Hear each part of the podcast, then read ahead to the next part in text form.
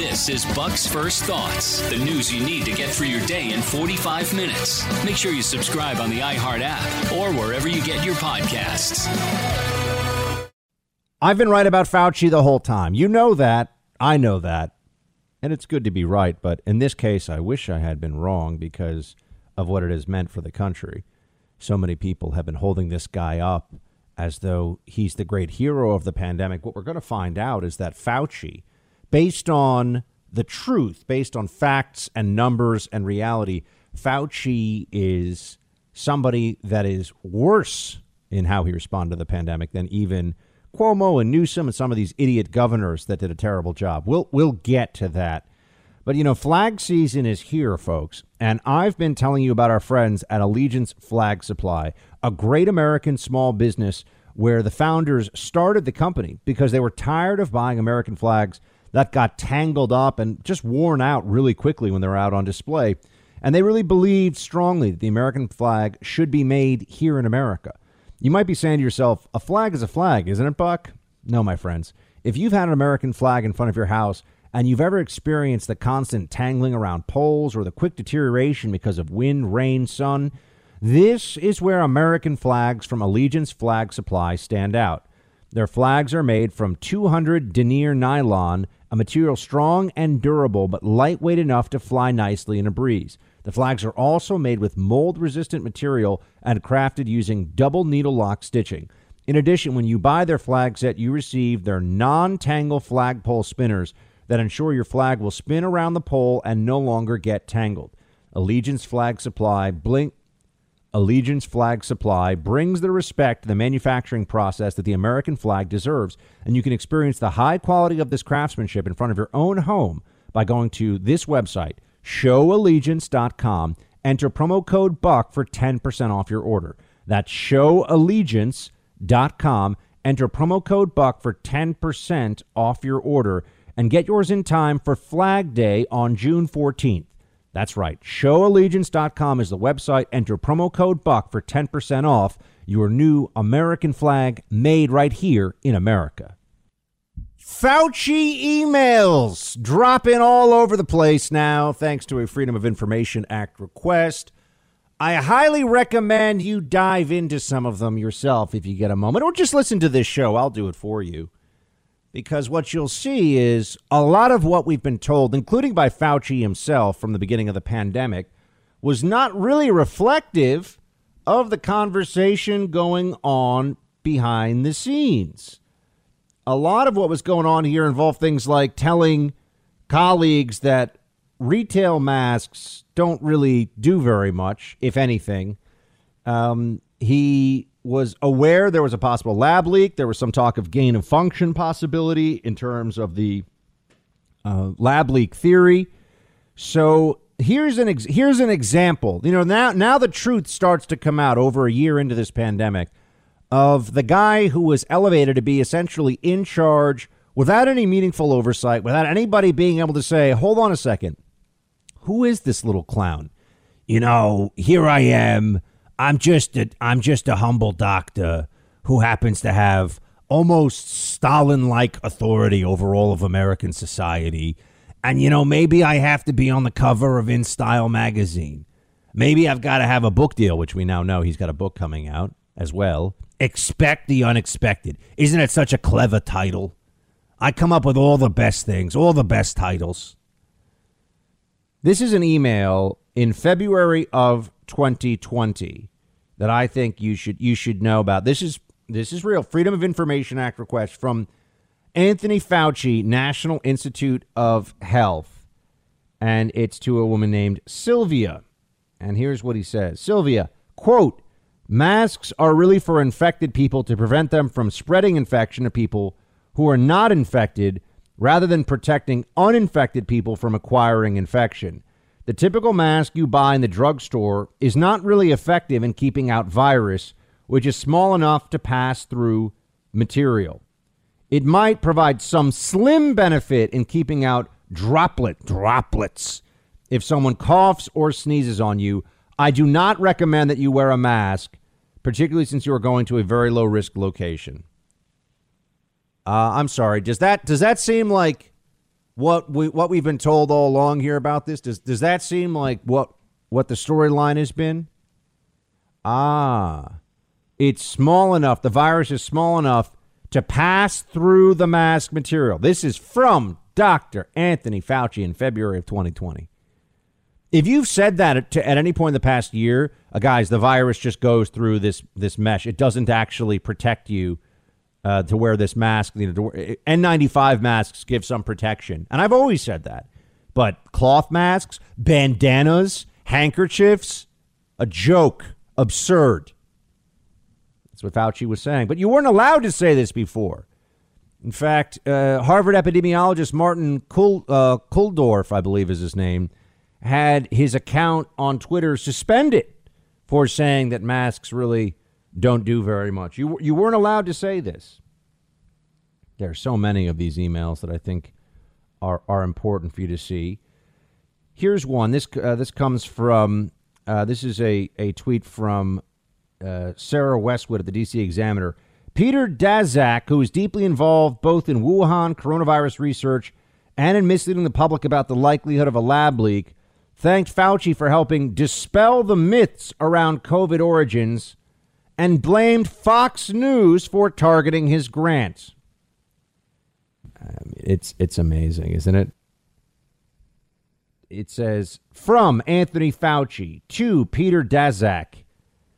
Uh, Tony, as the R01 grant publicly targeted by Fox News reporters at the presidential press briefing last night, I just want to say a personal thank you on behalf of our staff and collaborators for standing up and stating that the scientific evidence supports a natural origin for COVID 19 from a bat to human spillover, not a lab release.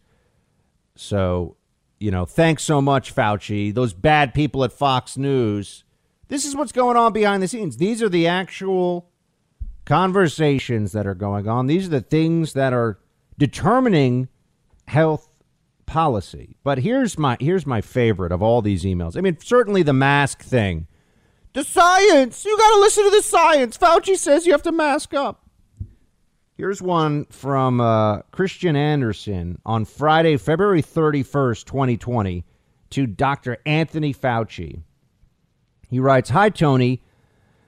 Uh, yes, I saw this earlier, and both Eddie and myself are quoted in it. It's a great article. The problem is our phylogenetic analyses aren't able to answer whether the sequences are unusual at individual residues, except if they are completely off. On a phylogenetic tree, the virus looks totally normal, and the close clustering with bats suggests that bats serve as the reservoir. The unusual features of the virus make up a really small part of the genome, genome so one has to look really closely at all the sequences to see that some of the features potentially look engineered. Oh, so this was in January of 2020. Some aspects of the virus, according to a, a, top researcher here, did look like they had been engineered. But how is it that we had a whole year of being told it was a conspiracy theory? How is it that we spent all of this time being led to believe that anybody who had questions about mask effectiveness, remember, you weren't even allowed to say things like masks barely work if they work at all, which is obviously true. Oh, no, they work. Fauci says they work. Okay. How many times did I ask you on this show, how well do they work? If they can't tell you, then where is the science they're basing this on? If they're guessing, if it's a gut instinct, that's not the same as being able to prove it. That's not the same as scientific fact. And that's where so much of this just falls apart. That's where it becomes so very clear that there was a lot of politics involved in these decisions. This was not a straightforward situation. This was not just whatever the science said that's what uh, that's what was relayed to the public.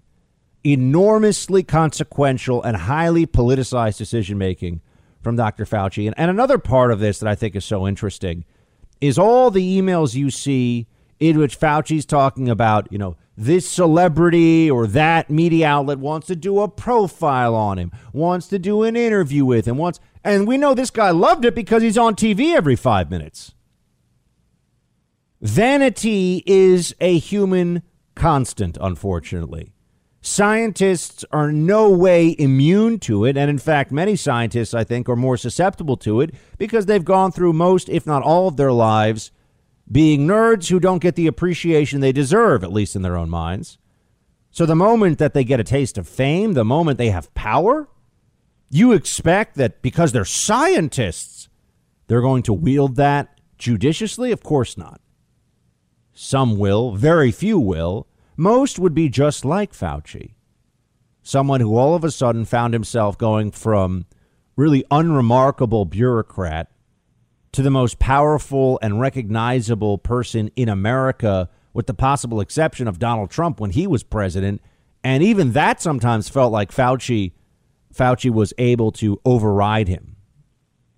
Fauci was critical in delivering the presidency to Joe Biden. So he is certainly a hero to the left. But when you look at the email correspondence, when you have a better understanding of who this guy is, you can see that he was part of crafting a narrative. It was not all about facts, it was not all about science. And they hid a lot of this from their uh, in their discussions in front of the public and in the pronouncements from on high. They got a lot wrong and they hid a lot when it came to information that went against their so called consensus. Fauci should be held to account for this, but you know what will end up happening? He will he will go off into the sunset rich and famous and a hero to Democrats because they take care of their ideological warriors and that's exactly what Fauci has been. A failure in the pandemic, a failure to keep Americans safe and to speak difficult truths and to take unpopular but scientifically based positions. No, he did what the left Democrat mob, what the collectivists, what the quadruple maskers wanted him to do at every step of the way. Good for Fauci, bad for America. And that's what you see in these emails. And yes, I think a lot of people have egg on their face. This was an idea uh, that, that, was first put forward by Mike Pompeo, Secretary of State, Donald Trump. And look, some things may be true even if Donald Trump said them. And there was, because Trump was saying so much else that was just out of control, and because he was, uh, you know, making a, a, a frankly racist appeal, talking about Kung flu and, and the China virus, his notion that, that, that put forward that this may have or that he said flatly that this this came from that lab was widely dismissed. But actually, there's some real reason. We don't know, by the way. We still don't know. We absolutely don't know. Uh, but now serious people are saying it needs a serious inquiry. Wow, serious people, huh? Serious people were saying it all along. But he he let you in there. That's uh I don't know. ABC News is Jonathan Karl formerly of Fox News, I believe. He let you in on on what the corporate media's secret is here. Not really much of a secret. They were opposed to this because Trump was for this. They were opposed to this because it was damaging to Donald Trump to have the whole media saying, he lies, he's lying, he's wrong. It didn't come from a lab. So that was their motivation. The truth, being accurate, and this is not a thing of minor consequence. Don't you think it's important to know? Isn't isn't the the ultimate test and trace finding out where this outbreak began and how it happened? Isn't that more important than any other test and trace we can really do? How can you prevent the next outbreak if you don't know where this one came from or what happened? Ah, yes, this does really matter, doesn't it? It's not it's not just something that you can uh, cast aside as scoring political points. But there's another part of this that I, I, find so curious, and, and people are catching on to this. We're also told that there was an a opposition to the lab leak theory because of concerns of racism.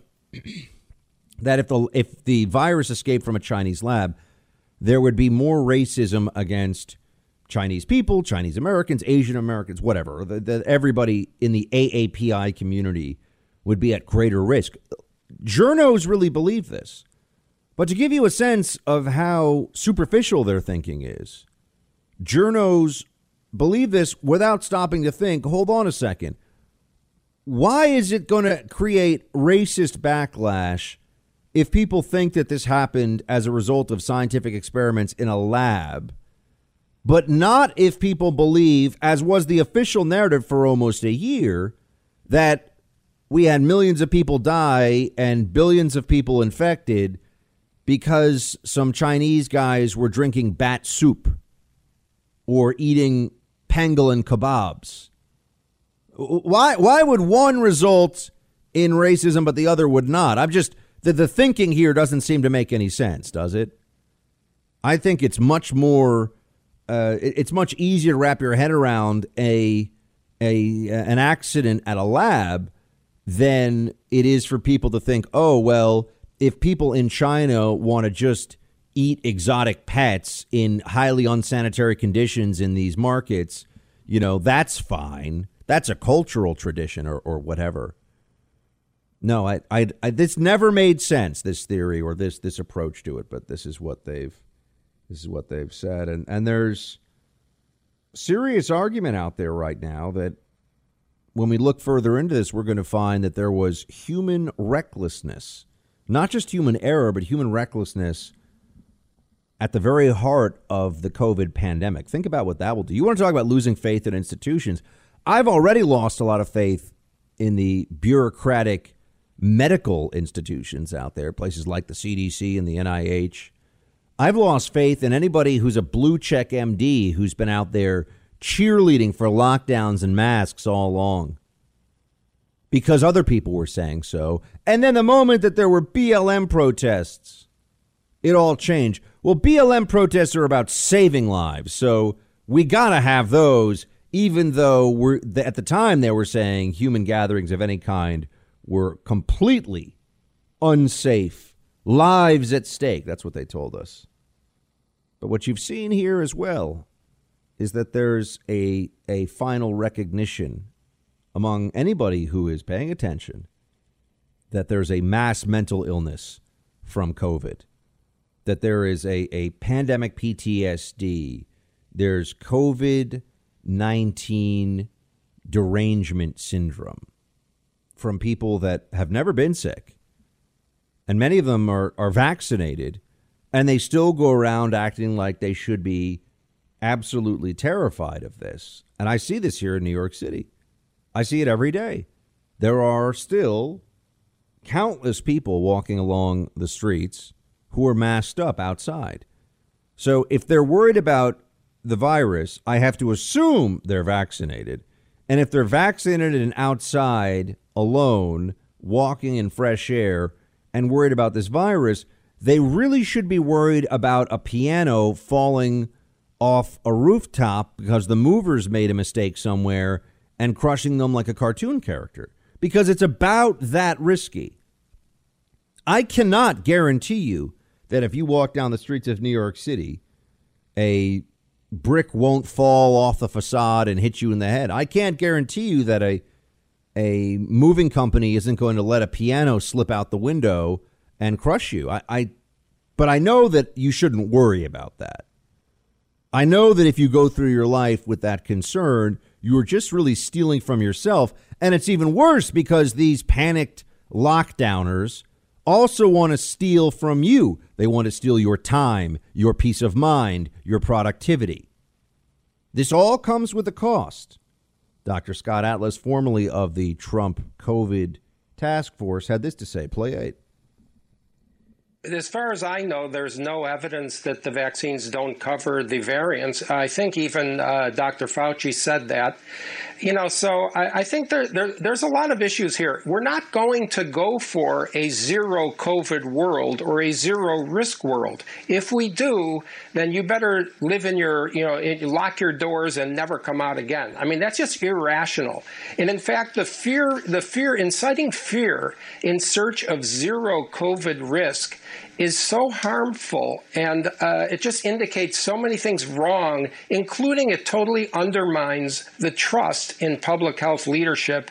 And this, this has really been devastating to that. I'm not sure what's going to happen the next time we need experts. It's all true. People should have tremendous skepticism about anyone who holds themselves up as a as a public health expert. Based on what we've seen. This is one of the, the legacies of Fauciism. Those who come forward who say they know and they don't know. They say it's science and it's really not. And then we find out what they call science is actually politics. That has a substantial impact. That's a reminder to everyone that you better beware when someone accumulates too much power and has no accountability. Just because they wear a lab coat doesn't mean it's all going to be just fine. Living in a digital age where your personal data is always under attack, your online privacy seems to be a thing of the past. There's a better way that you can protect your information and privacy without worrying about the prying eyes of big data. Introducing Sekur, encrypted instant messaging and secure email hosted in Switzerland, where the world's strictest data privacy laws are applied. By using proprietary technology and military grade encryption methods, a a proprietary platform and servers hosted in Switzerland, Sekur protects your data from the invasive Cloud Act and other privacy intrusive laws. These are secure email and instant messaging services never seen before in the market today, and they're away from big tech platforms such as Amazon Web Services, Facebook, WhatsApp, Microsoft, and Google. Take back your privacy and online security with Sekur by going to sekur.com. That's S E K U R dot com and use the coupon code BUCK for one week free and 25% off. Be sure and use that coupon code BUCK. Again, go to this website, S E K U R, Sekur, S E K U R dot com, and regain your privacy.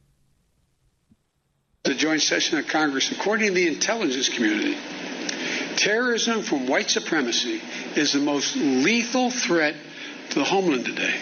Not ISIS, not Al Qaeda, white supremacists. White supremacist terrorism. You got to be on the lookout for it all the time. It's all over the place. Any moment now. Now, are there white supremacists? Yes. Are there white supremacist terrorists? Yes. Are they really a, a threat worthy of the kind of attention and focus that they get from the Biden administration, from the current uh, federal government, from this regime. No, they are not. Why do they focus so much on this?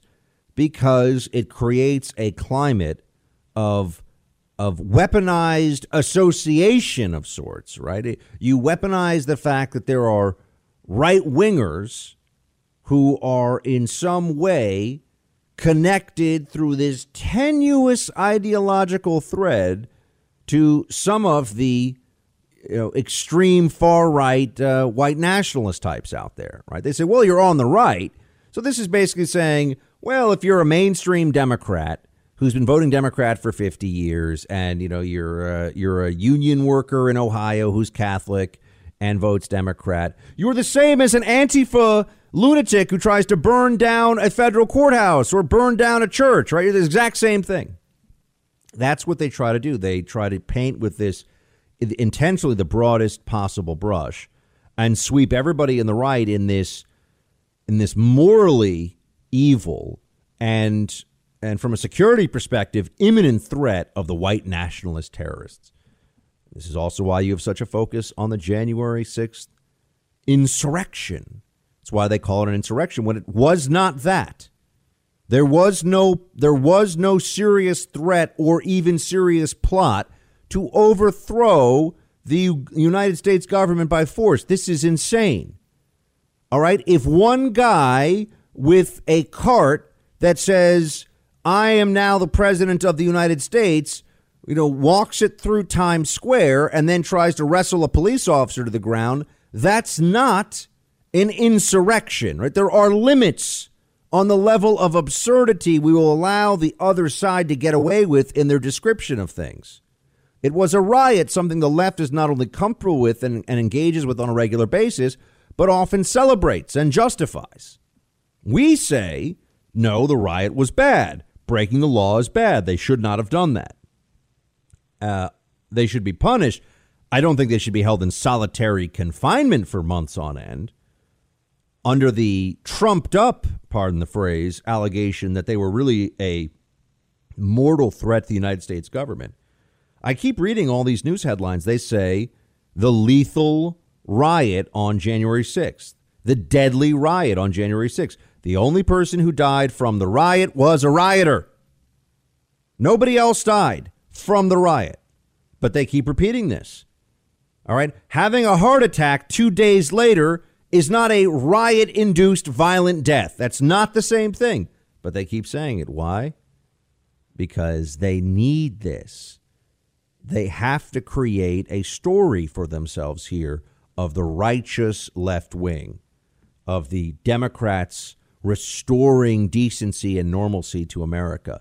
Keep in mind, they're restoring decency by defining everybody who does not agree with their agenda as being evil and worthy of suppression, worthy of the force of the state being brought to bear against them. This is not a, a recipe for a healthy political climate, and that's putting it mildly. But this is what we are up against. Terrorism from white supremacy is the most lethal threat to the homeland today. That's that's what they say. Look at the way that the Democrat mindset, the Democrat left, was always underplaying and defining away and and trying to uh, try, trying to minimize the threat of Islamic terrorism in America, which for years and years was the, the biggest the biggest terrorist threat we faced. It's obvious. They used to put up these graphics. I remember I was at CNN once they did this. The number of, of people killed by white supremacist terrorists versus the number of people killed by Islamic terrorists. And they would start after 9 11. So they wouldn't include 9 11. They, they would cut that out and say, see, look at the statistics. And then I would have to sit there and say, okay, well, hold on a second. How many Muslim Americans are there in this country? Uh, let's. It's roughly. Uh, it's roughly five to ten million, something like that. It's two or three percent of the population, maybe, along those lines. How many white males are there in America? It's a very large chunk of the population by comparison, or just how many white people are in America. It's a, it's still a, a majority of the country. So now you're talking about over 150 million people instead of a, a, few million. So when when one group, I used to have to do this analysis. I would argue with people at CNN because they would say, "Well, the threat for years, even when ISIS was doing mass casualty attacks, even when we were we were using a multi-billion-dollar anti-terrorism security apparatus post 9/11 to to deal almost exclusively with jihadist terrorism." Perhaps a better way of describing it, a better term for it, jihadist terrorism. Uh, and when you're talking about roughly 1% of the U.S. population that was responsible for being a community from which the largest percentage of terrorism came from at that at that period in time, right? ISIS. So when you look at the proportionality of this, comparing it to to you know right wing white America, well, well, you're you're comparing something that is all automatically a much sl- a smaller percentage of the population, much smaller group of the population, comprising a much larger percentage of the terrorist threat. That that was the debate during the war on terror years that we'd have to go through. And now I look at this and I say, okay, white supremacist terrorism. What really is what really is the threat? Are, are they so concerned with? Are they trying to stop uh, someone from let let's say the, uh, the the Charleston church shooter? That guy that that was a white supremacist terrorist. That's that's exactly what we're talking about here.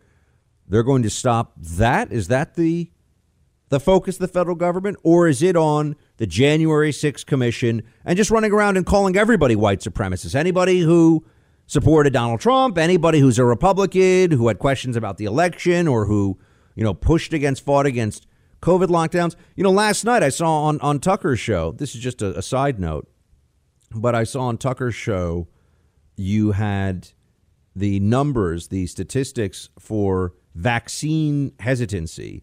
And we have all the major media networks that are saying it's a it's a right wing male, white male phenomenon to not get vaccinated when Sure enough, the BIPOC community in this country um, comprises, uh, well, we're talking about Latinos and African Americans, have the lowest vaccination rate still. But you go, you see on TV, all you hear about is the you know the white male Republicans who won't get vaccinated. It's because these these are narratives, stories that are not true that make people who believe certain things feel better about themselves and their beliefs. That's what Democrats, that's what the left needs to hear. And so now it's all about, you know, white supremacy, and everyone's a white supremacist running around. This is what the left says. Remember, Joe Biden is supposed to be the great fighter against white supremacy all of a sudden, really? He's a he's a rich old white guy who does whatever advances his interest, but I'm I'm sure he's deeply concerned about communities of color. This is the whole this is the whole storyline. This is what they do. And we hear about this all the time. But they also talk about the existential threat of climate change. These people are nuts. No normal, well adjusted American is walking around worried about the existential threat of climate change or worried about the threat of white supremacist terrorism or another insurrection against the government. But these are constants in the way the Democrat Party talks about life in America today. You, you, there's an obsession with with race and really with creating racial discord among Democrats and exploiting it for their own purposes. Remember, if the black community did not vote over 90% Democrat, they they wouldn't be able to win a presidential election. So the stakes here are very high. They'll say whatever they have to say. The Democrat apparatus, Joe Biden, his administration, they'll say whatever they have to say for power because that is the motivating principle. Everything else is just window dressing. The data shows young black entrepreneurs are just as capable of succeeding given the chance as white entrepreneurs are. But they don't have lawyers, they don't have they, they, they don't have accountants, but they have great ideas. Does anyone doubt this whole nation would be better off from the investments those people make? And I promise you, that's why I set up this uh, National Small Business Administration that's much broader, because they're going to get those loans. They don't have lawyers, they don't have accountants, Biden says, of black entrepreneurs. That's not true. so I I just why is it okay that Joe Biden can say something so demonstrably and obviously false on this issue and the media just goes along with it? It's just not accurate at all. I mean, it's obviously not accurate. There's, there's no debate about this. There are plenty of black entrepreneurs who have access to and use lawyers and accountants, and, and very good ones at that. So, what is Biden really saying? It's just blather, it's just pandering. It's pandering from an old, out of touch white guy the Democrat Party is propping up like it's weekend at Bernie's presidency. That's what's going on. But you won't ever hear that from the media. Why? Well, because they understand, they know what the game is here. They understand what's really going on. In fact, if you're wondering, I mean, Barack Obama came out and said it straight up recently that Joe Biden, Mr. Moderate Amtrak Joe from Scranton, his purpose is to finish the job, as Obama says, that the Obama administration started or, or got going for eight years that this really is Joe Biden is the third term of Obama, just without Obama actually living in the White House. Here's the former President Obama saying it himself play 11. And I think that what we're seeing now as Joe Biden and the administration are essentially finishing the job. And I think it'll be an interesting test. You know, 90% of the folks who were there were there in my administration. They are continuing and building on the policies we talked about, whether it's Affordable Care Act or our climate change agenda and, and, the Paris Peace Accords, and figuring out how, how do we improve the ladders to mobility through things like community colleges. And if, as I think they will be, they're successful over the next four years, I think that will have an impact. A classic Obamaism, too, here. You know, if they're successful, that will have an impact oh my gosh, it's so brilliant. Look what he's, you know, if they win the game, they will probably be victorious. I mean, oh my gosh, Obama's a genius. It's amazing. I know this is what we always hear. Uh, but what he says about how many people, this is just the Obama administration without Obama. That's what you've got. That's what you've got here with this Democrat uh, Democrat apparatus. That's why I refer to it as an apparatus. It's really not a job about Joe Biden. It's about the people who are around him.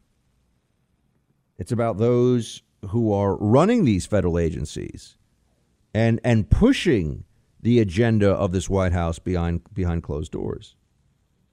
Also on this point about systemic racism and remember, you know, the wh- white supremacist terrorism is just the the worst manifestation of the systemic racism that we are to believe is has infected every aspect of American society. It is everywhere. You, you every institution, every agency of government. There's there's systemic racism everywhere.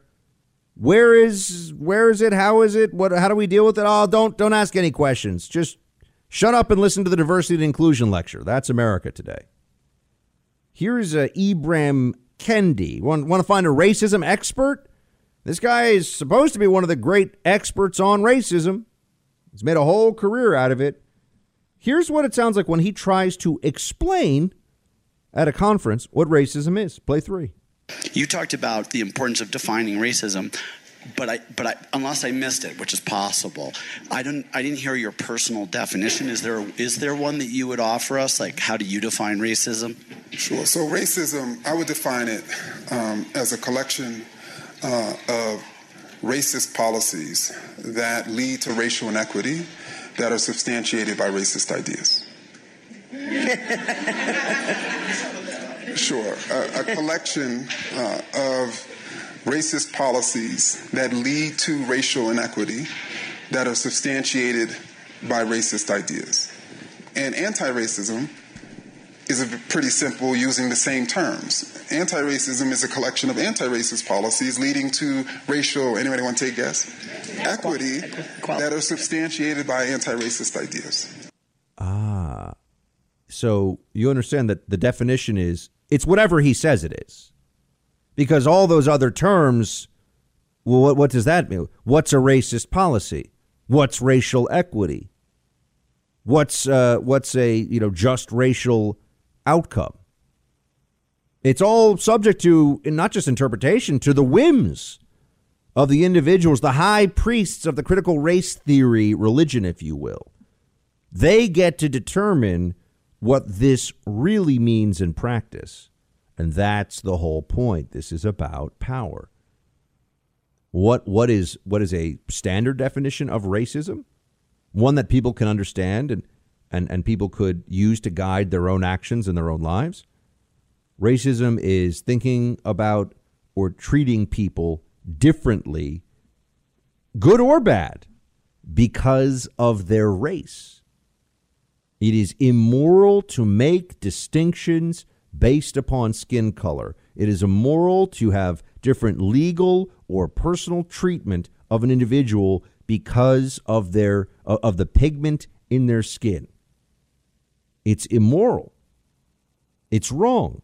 That's a definition of racism that that also can be meaningful to people in terms of how to guide their own actions and how to act in their lives. What what Ibram Kendi gave you is do what I say, or else you're a racist. Support the policies I want, or else you're a racist. And thus, the whole game is given away. We're hosts of a three hour show, Mika and I, about politics. But, I mean, it's not good for this country to be talking about politics 24 hours a day. That's not who we are. Fighting about politics. Well, or even talking about politics, obsessing about politics. People looking at MSNBC or Fox 24 hours a day or CNN 24 hours a day. I feel like, you know, like, you know, then to Ferris Bueller, what are you still doing here? Go out, like do something, get out, you know. I tell you, sometimes even Morning Joe has something worthwhile to say. And I, I will admit that to you. Now, no one's watching anything 24 hours a day. I, I, know that's intentional exaggeration. I'm not quibbling with that, but I'm just saying. Uh, obviously, um, that's the case. But I think that it, it is an important reminder here because we've gone through a period of time where we have been cut off from actual human contact, where we've been uh, consuming, I think, so much more information media than at any other time and have more options in the consumption of information media. You know, pick the pick who you're going to give your time to and guard your time. One of the most important lessons we all learn, I think, as we get older, is how how necessary it is to protect your time, um, and and not to. I mean, I have some things that I always say to myself, and I tell to those who are close to me: don't let the unimportant affect the important. Right? This is, you know, don't uh, don't take a you know a meeting with somebody who is going to make your boss think you're being disloyal for having that meeting just because you think you're going to be a nice guy by taking the meeting, right? You know, don't allow the unimportant to affect the important, but also that that's a thing that I often say. I think, uh, and it's true in relationships. You know, don't take a phone call from your ex-wife if it or from your ex-husband if your your current husband is going to say, well, well, why are you talking to that guy? You know, d- don't allow things like that to creep up in your life. It's very easy to do so, and not with that with with having good intentions too. Oh, I just needed to.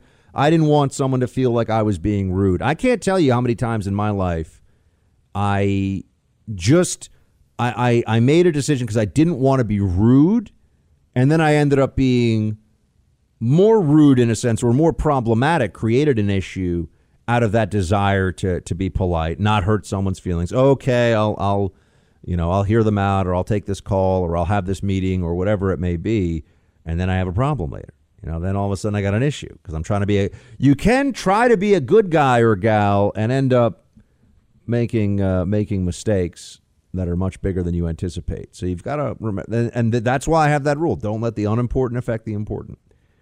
And then another one is just learning, and this is I, I know I got off on a tangent there but learning to protect your time. The one thing you can never get back is your time.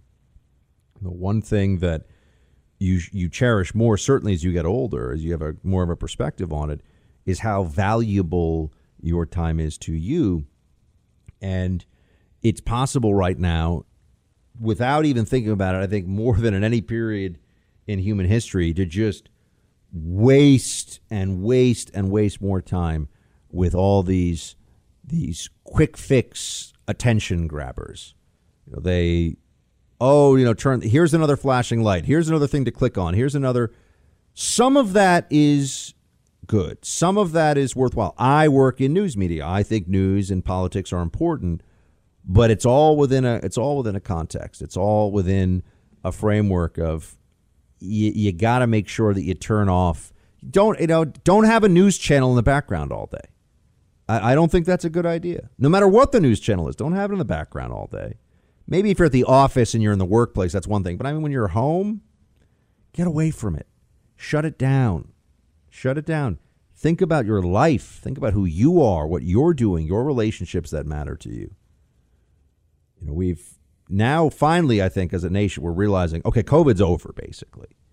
It's never really over, right? It's like saying, well, you know, the, even after the great influenza pandemic of 1918, there were still flus. There were still people that died from the flu, but the pandemic was over. The, the COVID pandemic is in this country over.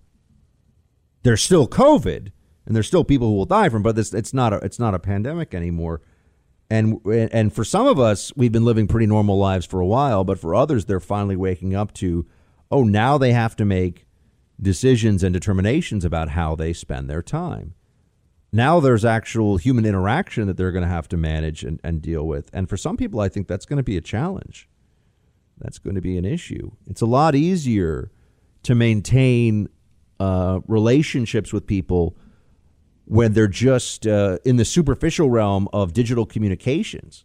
When you have to give somebody your presence and your attention physical presence and actual attention, not multitasking eight people in different text messages at once and sending out four emails and, and all this. That that feels very different. So just remember that that it is a precious thing when you this is why I always say to all of you that you spend your time with me, you listen to this show. I understand that there's there's quite literally tens of thousands of podcasts you could listen to that deal with politics. I, and, and those are the ones that people have heard of. I mean, there's over a million podcasts total in the Apple Store, just to give you a sense of it. But I know that if you're listening to me, you're you're making the choice not to listen to a lot of other shows, and so that's a precious thing because I, I don't I don't recommend spending four or eight or ten hours of your day in the news realm in any capacity. And I think that's become far too easy for us. And you can almost create an escapism of of despair through news, which is not healthy psychologically. A lot of people in America and around the world created an escapism of pandemic despair. Now, obviously, they're not escaping the pandemic by doing this. No, the opposite. They immerse themselves emotionally and psychologically so deeply in it that they block out, you know, why haven't I talked to my brother in five years? You know, why why haven't I visited uh, you know, my elderly uh, grandparents or parents in six months. Well, during the pandemic, I know there are reasons for that, but you know what I'm saying. In general, why why haven't I worked harder at my job? Why haven't I lost those 20 pounds I've been trying to lose for the last 10 years? You know, it, you, you can start to use the distraction of the world collapsing all around you through news, which is going to take a, a focus on the negative, as a means of avoiding what really matters to you in your day to day life and what you can control. So, yes, spend your time with me, listen to this show. And then, you know, that's it. Maybe one, maybe one or two news shows if you want at night uh, before you go to bed. And, you know, a scan of a newspaper headlines if you want. But that's it. Don't get dragged into this because I do believe that there is a, a real mental health crisis in this country that's being made worse by social media, that's being made that has been made much worse by the lockdowns, and then just by this this Democrat machinery of constant hysteria out there about the insurrection and about all the the white supremacist terrorists and the institutional racism and the killer cops and all you know all these just completely exaggerated threats uh, to America to to Americans in their day to day lives um, it's it's easy to start to feel down about it. And I, I know for a lot of you who got used to having, there was a certain look. It was fun when Trump was president.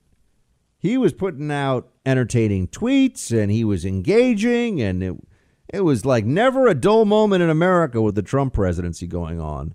Now there's just something depressing about a Biden presidency. I mean, a lot of things are depressing about it, but we, we can all feel that and then the media focus on the negative all the time, not about the Biden presidency, of course. So we're depressed because Biden's the president. And then the media wants us to think there are all these other horrible things going on that we have to be so focused on that, that aren't uh, caused by the Biden administration. This is just my my appeal to all of you.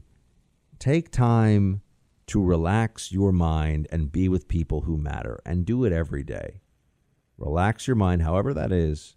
Get away from these things, get away from the the fixation on on left right uh, left right and you know all the challenges of politics today and then jump back into the fray with me rested ready refreshed.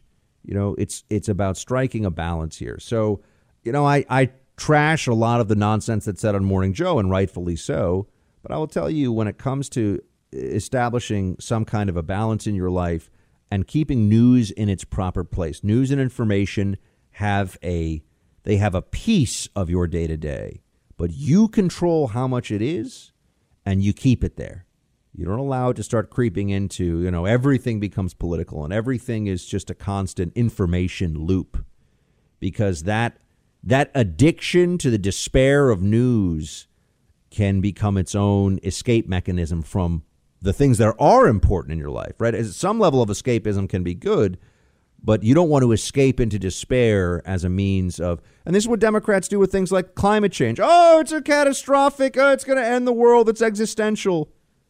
I guess I don't have to think about the fact that I'm a huge phony who pretends to care about, you know, the Black Lives Matter movement, and, and really I just wanted to put something on my Instagram page. But oh, I, I, I don't have time to think about that because the existential threat of climate change just keeps me up at night. You see what I mean? I don't have time to think about how poorly I treat my coworkers or employees because I'm too busy being worried about about uh, you know fighting systemic racism in police departments across the country by putting a few hashtags on my Twitter account, right? Yeah. You see how that works? Central to the Democrat ethos.